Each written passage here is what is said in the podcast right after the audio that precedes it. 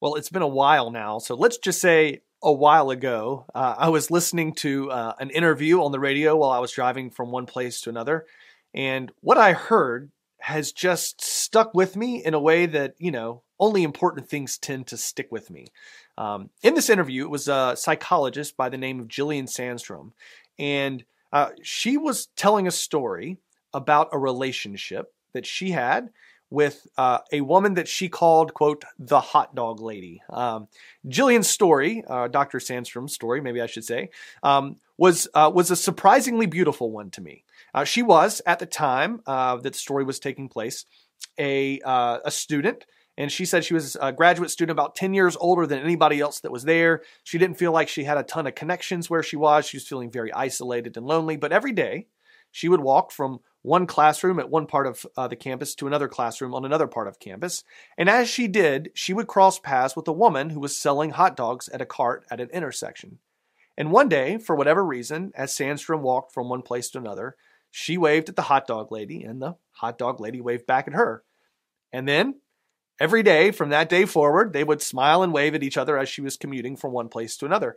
But she said that one day, as she was commuting, uh, just as she always did, by foot from one building on campus to another building on campus, um, the hot dog lady wasn't there. I don't actually know what happened to the hot dog lady. Maybe she changed professions. Maybe she was just working, you know, in another parking lot or intersection. I'm not sure. But Sandstrom said that uh, she just like the heaviness that that she felt upon arriving at the next uh, her next destination, not meeting, not smiling, not waving at this woman uh, in between. That the heaviness that she felt in that moment was surprising. And she used a term that I think I might have heard before, but had never really stopped to consider. She referred to her relationship with the hot dog lady as a weak tie. Uh, back in the 1970s, there was an article that was written that d- divided relationships into what it called strong ties and weak ties. Honestly, I would not consider what Sandstrom had with the hot dog lady to be a relationship. When I think of a relationship, I think of relationships that are mutually accountable, where there's a ton of loyalty, where you burn a lot of emotional energy on building and sustaining them, and then you're there. You're each other's people, you support each other. Um, these types of relationships, what I understand are called strong ties, sit at the root of families, of spouses, of coworkers, of sports teams, they sit at the root of, of lots of things. Uh, and in particular, for me and the work that I do in the church, I think uh, about what we do and how often I want to help people find relationships that uh, represent strong ties, right? Uh, in my last two decades of ministry, almost, um, strong ties I see are like the locus of life transformation. So if someone's life is going to be changed or transformed often, there's a relationship that sits in the middle of it where people can say and hear hard things from and with each other. What she was talking about was the strength of weak ties. And she started talking about weak ties. You know, they're maybe more passing or casual. They're not as emotionally intense um, as a strong tie might be. Um, it could be a, a coworker, a person that you kind of encounter in your everyday life, a, a, favorite customer that comes into your restaurant, or a favorite person that's helping you check out at the grocery store. Like, could be pretty much uh, any sort of normal relationship that you have with someone where there's a there's a recognition of one another's uh, presence, even if, like the hot dog lady, you don't necessarily know their name, haven't even had a conversation, right? Uh, and that these weak ties can can offer a lot of things to us. In fact, as I was listening to Sandstrom talk about weak ties, I actually flashed back uh, a year or so before that, uh, thinking about a sermon that Pastor Hope preached in the middle of the pandemic. And she was talking about how, you know, in the pandemic, at least this was my experience, I did not lose a lot of strong ties. My strong tie relationships were maintained and in some cases were strengthened, right? Uh, I was literally in the house all day, every day with some of my strong ties. Um, but also, you know, I was on Zoom with my coworkers. Uh, I would find times and ways to connect with old friends that I hadn't seen in a while, and we didn't have a ton of activities. So lo and behold, we had time for each other. Like strong ties were not the problem for me. And again, I know that this is just my experience. But what I did lose was a lot of weak ties. And Pastor Hope was talking about how, like, in our bodies, having these weak tie relationships with people remind us that the world is actually a safe place. I think that the example uh, she used was uh, when you are checking out at the uh, grocery store and you smile at each other and Uh, the person that's helping you get your groceries and get out the door, uh, they don't, you know, they're not coming to fisticuffs. They're not trying to, to harm you in any way. You're like, oh, okay, this perfect stranger is not threatened by me. This is a place of safety that we're in. And that it actually serves to like lower the anxiety in our fight or flight senses, right? There's something beautiful about the fact that a perfect stranger is not an enemy, right? That we, the world is actually a safer place than we think, and that we lost almost all of our weak ties kind of in one fail swoop. Um, one fell swoop, F E L L, I think is how you say it. That was my southern accent coming out. Um, the more I considered the role of weak ties in my life, uh, the more I recognize just what a pivotal role they play. Uh, I, I probably spend more time seeing the weak ties in my world um, than I do in deep and intense strong tie relationships. And it was fascinating to me that the weakest of the relationships that we have still play such a pivotal role. Like relationships, I wouldn't probably even call a relationship still play such a, an immense role in our lives. And it was a reminder for me as I've sort of continued to process and and sit with the things that I was hearing from Sandstrom. Like, just a reminder that we are designed from the dirt up as relational beings. We are people who are designed to know others and to be known by others. And, and to me, that makes total sense. A couple of months ago, we were in a sermon series. We talked about what it meant to be made in the image of God. We spent a lot of time talking about that. We're made in the image of a God who is a relational being, right? You can think about that from a Trinitarian standpoint. But I think that there's this beautiful undercurrent throughout all of Scripture that reminds us over and over and over again that our God, the God that we worship, is a God that knows us and desires to be known by us and that this is like a really unique and distinct thing from all of the other sort of little g gods of the world. Contrary to those gods, our God does not see us as a pawn to be moved about the chessboard of life. Our God does not see us as puppets to kind of, you know, have the conflicts that the gods are having in the heavens, but just on earth, like puppeteers. Our God does not see us as a number, but that we are known by name and that we can know God by name, that we are known by and can know God. That is a crazy, beautiful thing. It's just an undercurrent that sits throughout much of Scripture, and that that reality impacts our life all the time in ways that we might not slow down long enough to pay attention to. I want to give you just one example of that, and we're going to spend the next few weeks uh, in this sermon series called Known, um, just unpacking exactly this undercurrent that runs throughout all of Scripture. I'm going to start in the Old Testament uh, with a character that you may know of, uh, even if you've never read the Bible before, or this is your first time in worship. Uh, his name is Moses. Uh, he hung out at a burning bush and had a conversation with God, right? Uh, maybe you would recognize this story from Charlton Heston fame, uh, or maybe you've seen DreamWorks the Prince of Egypt, I think it's called, a little bit more recently than Charlton Heston. Um, but we often know of Moses' story at the bush, and I'm going to read that story right here. I want you to hear the words, right, in Scripture. But then I want to talk about Moses' backstory and why this passage, I think, is so beautiful uh, and relevant for us today. Moses was keeping the flock of his father in law Jethro, the priest of Midian, which was like a holy place for the people of God, the Israelites. Moses led the flock beyond the wilderness, not just to or into the wilderness, but beyond the wilderness, on the other side of the wilderness. And he came to a place called Horeb, a mountain of God. There the angel of the Lord appeared to him in a flame out of a fire, out of a flame of fire out of a bush. He looked and saw that the bush was blazing, and yet it was not consumed. It wasn't being burned up. And so Moses said, I must turn aside and look at this great sight and see why the bush is not burned up. When the Lord saw that Moses had turned aside to see, God called to him out of the bush, Moses, Moses. And presumably Moses responds, Here I am. And then God says, Come no closer. Remove the sandals from your feet, for the place on which you are standing is holy ground. God said further, I am the God of your father. I am the God of Abraham, the God of Isaac, and the God of Jacob. And Moses hid his face uh, because he was afraid to look at God, which was a good call because at that point in time, if you saw God, you would go blind or die or both. So great call, Moses. But while Moses is shielding his eyes, God's eyes are wide open. Then the Lord said, I have observed the misery of my people who are in Egypt. I have heard their cry on account of their taskmasters. The people of God were slaves in Egypt at the hand of Pharaoh. And I have come to deliver them, to rescue them from the Egyptians. I have seen their, I know their suffering. I've come to rescue them from the Egyptians and to bring them out, out of that land to a land, a good and broad land, a land flowing with milk and honey, which would have been indication of sort of abundance. Skipping down a little bit, he says, So uh, God says, So come, I will send you to Pharaoh, the king of Egypt, to bring my people, the Israelites, out of Egypt. But Moses said to God, Who am I that I should go to Pharaoh and bring the Israelites out of Egypt? And God said, I will be with you. And this will be a sign for you that it's I who sent you. When you've brought the people out of Egypt, you will worship God on this mountain. But God, but Moses said to God, If I come to the Israelites and I say to them, The God of your ancestors has sent me to you, and they ask, Well, what is God's name? What should I say to them?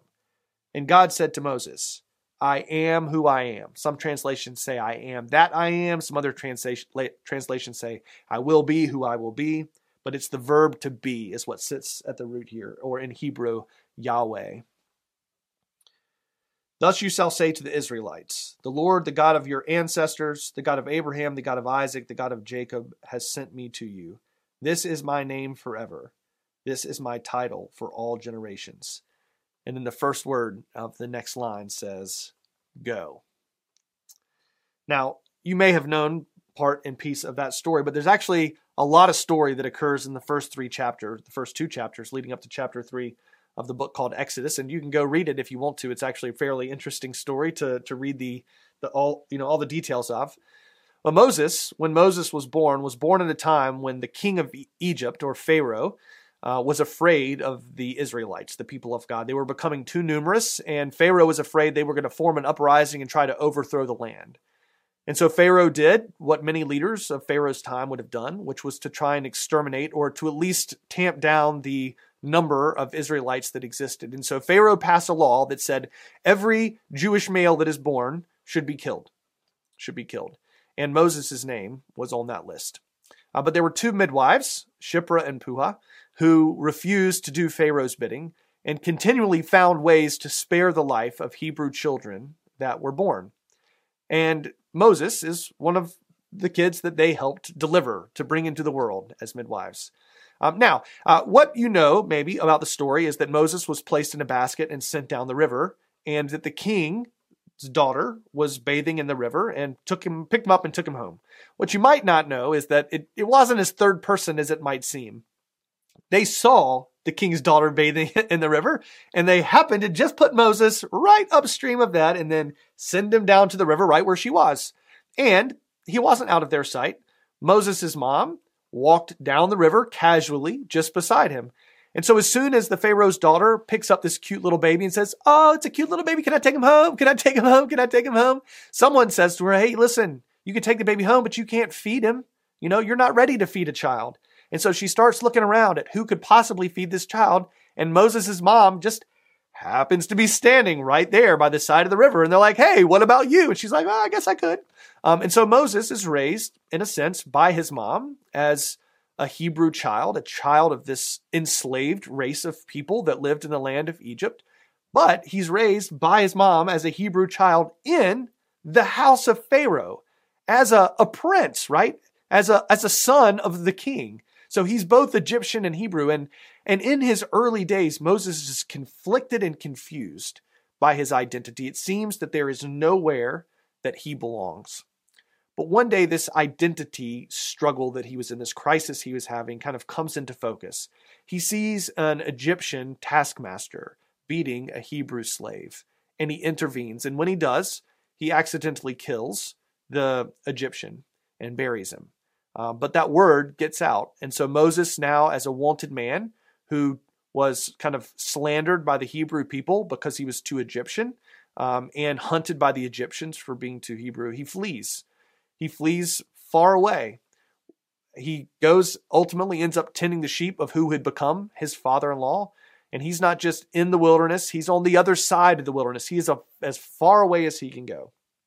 So we have Moses, who doesn't belong anywhere, who's alienated, is moved away from his family, is moved away from uh, his town where he was raised and born, out of the house of Pharaoh, out of the, the home that his mother was raised, out. A person that didn't belong anywhere, a person with conflicted and confused identities. And in that place, God meets him and calls out to him and says, Moses, Moses, calls him by name. Doesn't say, hey, you, rando guy standing over there tending some sheep, come over here. Moses, Moses. And God says, I know you. I'm the God of your dad. I'm also the God of your ancestors, Abraham and Isaac and Jacob. I don't just know about you, I know you. And Moses says, Okay, I know you want me to go and rescue your people, our people, from the hand of Pharaoh, but like, why me? Why should I go and do this work? And God says, Well, don't worry, I'll go with you. And then Moses responds back to God and says, Listen, you can send me if you want, you can go with me if you want, but like, what am I supposed to say when they ask, Who sent me? God doesn't just call Moses by name in this moment, but God gives Moses God's name in this moment. Moses is not just known, but in this moment, God becomes known by Moses. This is a know and be known moment. It's a pivotal moment, not just in the story of the people of God, which is why we continue to read it, but it's a really pivotal moment for the person of Moses. Just think about that for a second. This is a person who belonged nowhere on the other side of the wilderness, who all of a sudden found unconditional belonging with God. A person who belonged nowhere belonged unconditionally to God, was not just known about, known of, but was known by name. We also see that in this moment, this person whose identity had been so conflicted over the course of he gets a restored identity. Not in his who he was like in his story or how his conflicted identities had kind of existed before. But now he finds his identity fully in who God has called him to be. He is finds his identity fully wrapped up in his in God because of their relationship with one another. His identity is wrapped up in God's identity. And then out of this belonging and identity, we see that Moses has a new and clarified purpose. Belonging and identity and purpose are three things that all of us long for and hope for, right? In the same way that we are hardwired to know and be known, we are people who desire to belong, to have an identity, and to have a purpose in our life. And at the root of all of those things is this relationship that we are able to have with God. That's the undercurrent of all of Scripture, and it's the undercurrent of our life, the stuff that makes up us, what it means for us to live and move and have our being in the world around us here in 2023. All of these things are true. And, and I think in this story, all of that starts with a name. The idea that God knows us by name and the idea that God desires to be known by us and not just in, in name only. If we're going to be a people in the places that we live, work, and play who are going to reflect the love of God to those who are around us, if we are a people who desire to be a part of the kingdom of God, God's will and God's way in the world, then it has to start. It has to start with knowing and being known by God. We cannot show the love of God until we know the love of God. That work has to begin in each of us. If you're worshiping with us live at this moment, then this afternoon. Uh, if you're worshiping with us after the fact, later in the week, then this past Sunday, uh, we're going to have a chance to unveil the work of the Vision Team, which for the last eight months or so um, has been doing the work on behalf of our church of discerning God's will, uh, God's vision, God's hope, God's dreams for our congregation, for our church family. Uh, they did that work with a lot of leaders in our church. They did that work with a lot of your help. Um, if you were with us back at Christmas, we had uh, we took a congregational survey, and out of all of that work has come what we believe is a vision um, of a preferred future that God has for us. You know, five or so years out, and we're going to share all that information, and hopefully you can uh, catch it live uh, this afternoon, or you can uh, catch it after the fact. Uh, we'll try to make some of that public as we go through the next few weeks. Um, but our goal for this year, because anything that we are to be, anything that we are to do, has to begin with what God is doing in us. Uh, and so, our challenge for our congregation this upcoming year, uh, through VBS of 2024, uh, is this we want to invite every person to know and be known within our church family, to develop deeper relationships with God and with each other. Our goal in that is to have 400 people commit to cultivate six new meaningful relationships over the course of the next year. Those relationships could be strong ties, they could be weak ties, they will likely be a combination of the two. And we chose six because that's how many people sit at a round table when they're having dinner together at a church, you know, church event of some sort. I want to encourage you to consider what that would look like for you. Could you be one of those 400 people to commit to cultivating six new meaningful relationships with people, uh, particularly in our church family, but in the community around you would be fine as well. Because at the root of anything we are, anything we are to do, at the root of our belonging, our identity, and our purpose, sits this beautiful gift that God has offered us of knowing and being known, first by God and then by each other. So I'm going to ask you, what's in a name? Uh, I think a lot.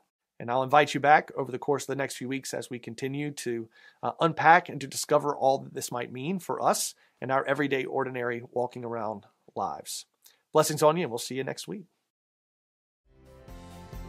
Well, it's been great to worship with you together during this time. Uh, we'd love to invite you to come and join us for worship in person or online, live on Sunday mornings or throughout the week. You can find more information about our worship times or worship with us online at fvumc.org. And while you're there, uh, you can find plenty of ways to connect with us, uh, whether that's uh, connecting in sort of an opportunity for community around here or serving the greater Fuquay community around us. Uh, so we'd love to invite you to join us for those. Uh, if this is a resource that provides you spiritual sustenance and you'd like to partner with us in making it possible for everyone else, while you're there, at the top right-hand corner, there's a button that says Give, or you can go to fvumc.org slash give and make a gift there that makes the mission and ministry of this place possible. We're so thankful for everyone who partners with us uh, to do just that. Listen, it's been great. It's been great to be together with you uh, in this moment, and we look forward to worshiping again with you real soon. We'll see you then.